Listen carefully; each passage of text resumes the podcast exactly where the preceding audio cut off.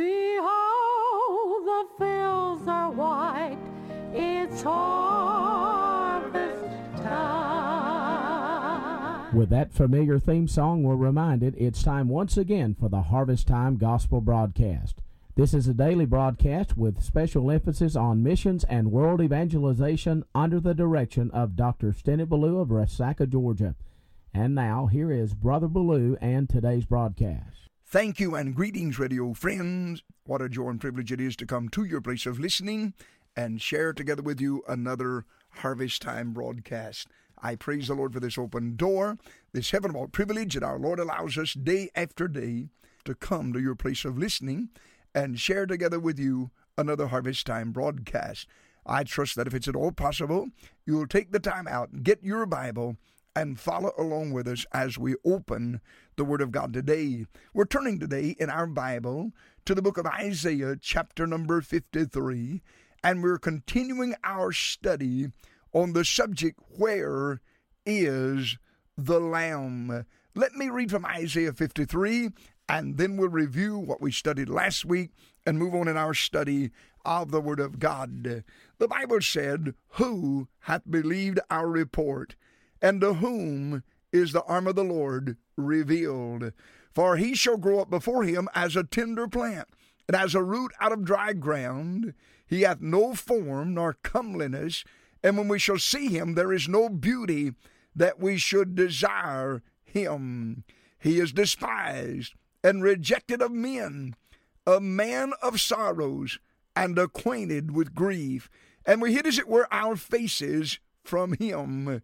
He was despised, and we esteemed him not. Surely he hath borne our griefs and carried our sorrows. Yet we did esteem him stricken, smitten of God, and afflicted. But he was wounded for our transgressions, he was bruised for our iniquities. The chastisement of our peace was upon him, and with his stripes we are healed. All we like sheep have gone astray. We have turned everyone to his own way. And the Lord hath laid on him the iniquity of us all. He was oppressed, and he was afflicted, yet he opened not his mouth. He is brought as a lamb to the slaughter, and as a sheep before her shearers is dumb, so he openeth not his mouth. That's reading the first seven verses of Isaiah chapter number 53. On Monday of last week, we began a series of studies from the book of Genesis, chapter number 22, verse number 7, where Isaac asked his father Abraham, Where is the lamb? And we started our journey through the Word of God, searching the Scriptures to find the Lamb. We discovered, first of all, in Genesis chapter 22 and verse number 8, that the Lamb is promised. Abraham said unto Isaac, The Lord will provide himself a lamb for a burnt offering. And so we have the lamb promised in Genesis chapter number 22 and verse number 8. Then, after we looked at Genesis chapter 22, we started turning the pages of our Bible and searching the scriptures for the Lamb. We came through the remainder of the book of Genesis without any other references made directly about the Lamb. We came through the first 11 chapters of the book of Exodus with no mention of the Lamb. But then we came to Exodus chapter number 12, and there we find that the Lamb is pictured. It was promised in Genesis 22 8, but now the Lamb is pictured in Exodus chapter number 12.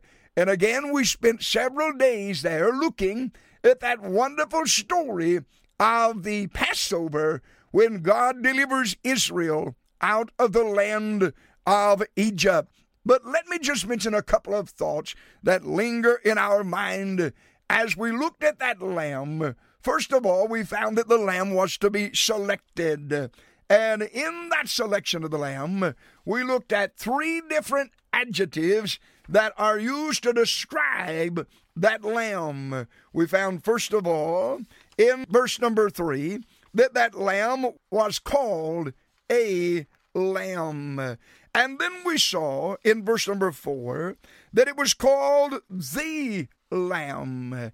And then in verse number five, it was called your lamb. I said to you that the phrase a lamb speaks of a public lamb. The phrase the lamb speaks of a particular lamb. And the phrase your lamb speaks of a personal lamb. So we saw the selection of the lamb. We looked at the sufficiency of the lamb. Then we looked at the specifications of the lamb and the slaying of the lamb. And then we looked at the substitution of the lamb. And we looked at the sheltering of the blood of that lamb. And God said to them, When I see the blood, I will pass over you. And we dealt in detail with what God sees when He sees that blood. But there's one other thing I want to mention that I'm coming to Isaiah 53. As I went to my reference studies, I discovered that the expression a lamb appears 28 times in the Word of God. The expression the lamb appears some 40 times in the Word of God. But the expression your lamb is mentioned only one time in the Word of God. And I thought about this. You can talk about him a lot as a lamb. And you can talk about him a lot as the lamb. But friend, he can only become your lamb one time. And once you accept him as your Lord and Savior, and your lamb that died for you, then that is an eternal event that lives on in your life forever. He's your lamb for all time and eternity.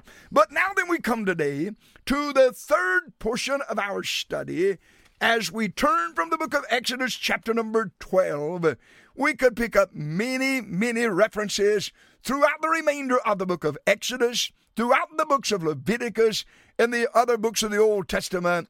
But I want to come to Isaiah chapter number 53 for the third portion of our study on the subject, Where is the Lamb? We stopped first of all at Genesis 22 8 and we found the Lamb is promised. Then we stopped at Exodus 12, and we found there that the Lamb is pictured. Now we're coming to Isaiah chapter number 53, and here we're going to find that the Lamb is personified. He is not just a normal lamb, but he becomes a man a person. Let me look at Isaiah 53 and point out several things to you as we scan the chapter. It's always interesting to note in this chapter there are three questions. In verse number one, the Bible said, Who hath believed our report? Again in verse number one, the Bible said, To whom is the arm of the Lord revealed? And then in verse number eight, the Bible said, Who shall declare his generation? And when I look at those three questions, I want to raise my hand and volunteer. I believe his report, and uh, his arm has been revealed unto me. And by God's grace, I will declare his generations. But as we look at the study of the Lamb in this chapter, let me give you several quick thoughts to get us down to verse number seven, where he is identified as a lamb. In verse number two of Isaiah 53, we find first of all that this lamb is described as being supernatural in his beginning. The Bible said, He shall grow up before him as a root out of dry ground. Notice the expression, a root out of dry ground. And of course, that would speak of the supernatural birth of the Lord Jesus Christ.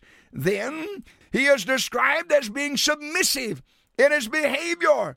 That's found in verse number two, where he shall grow up before him. The word he here would prophesy of Christ, grew up before him. The word him would speak of the Father. And so here we see he has submitted to his Father's will.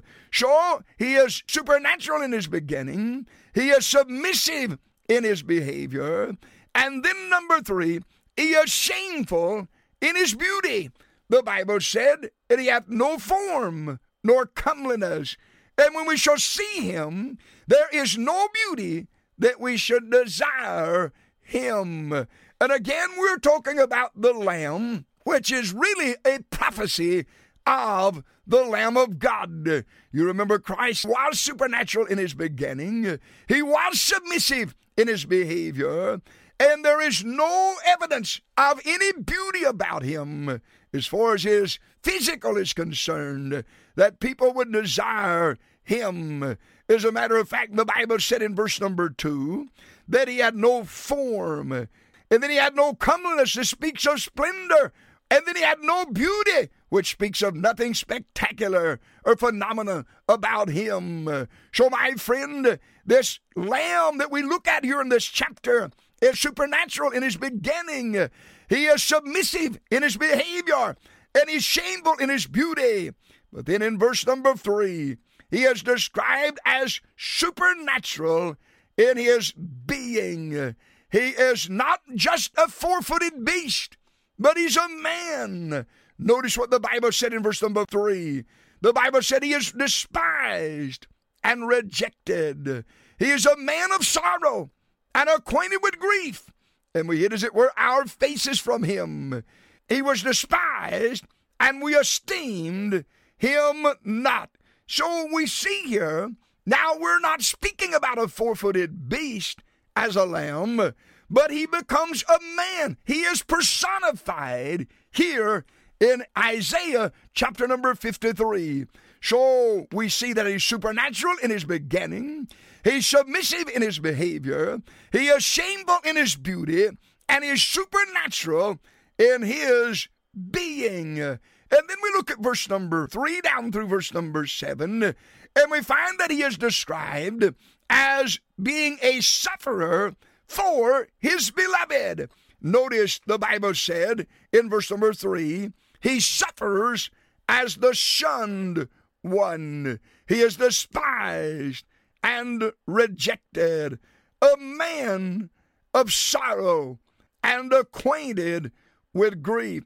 The Bible speaks of him not only as a shunned one, but the Bible speaks of him as the sorrowing one. The Bible said that he was a man of sorrow. And then in verse number four, the Bible said that he carried our sorrow. And then the Bible said that he was a smitten one. In verse number four, we did esteem him stricken, smitten of God, and afflicted. Our time is gone. We'll continue the study, the Lord willing, on the broadcast tomorrow. Father, take the word, use it to your glory. I pray in Jesus' name. Amen and amen. Behold, the fields are white. It's harvest time. Well, I trust the broadcast was a blessing to you today. Let me remind you that Harvest Time is a listener supported radio ministry, and I need to hear from a number of you. Would you pray for the radio ministry and then write to us and share with us in the financial burden of this radio work? Simply address that letter to Harvest Time, 179 Promise Land Drive, Resaca, Georgia 30735. That's Harvest Time, 179 Promise Land Drive, Resaca, Georgia 30735. And be sure to join us each weekday, Monday through Friday, at this same time. God bless you until the next broadcast.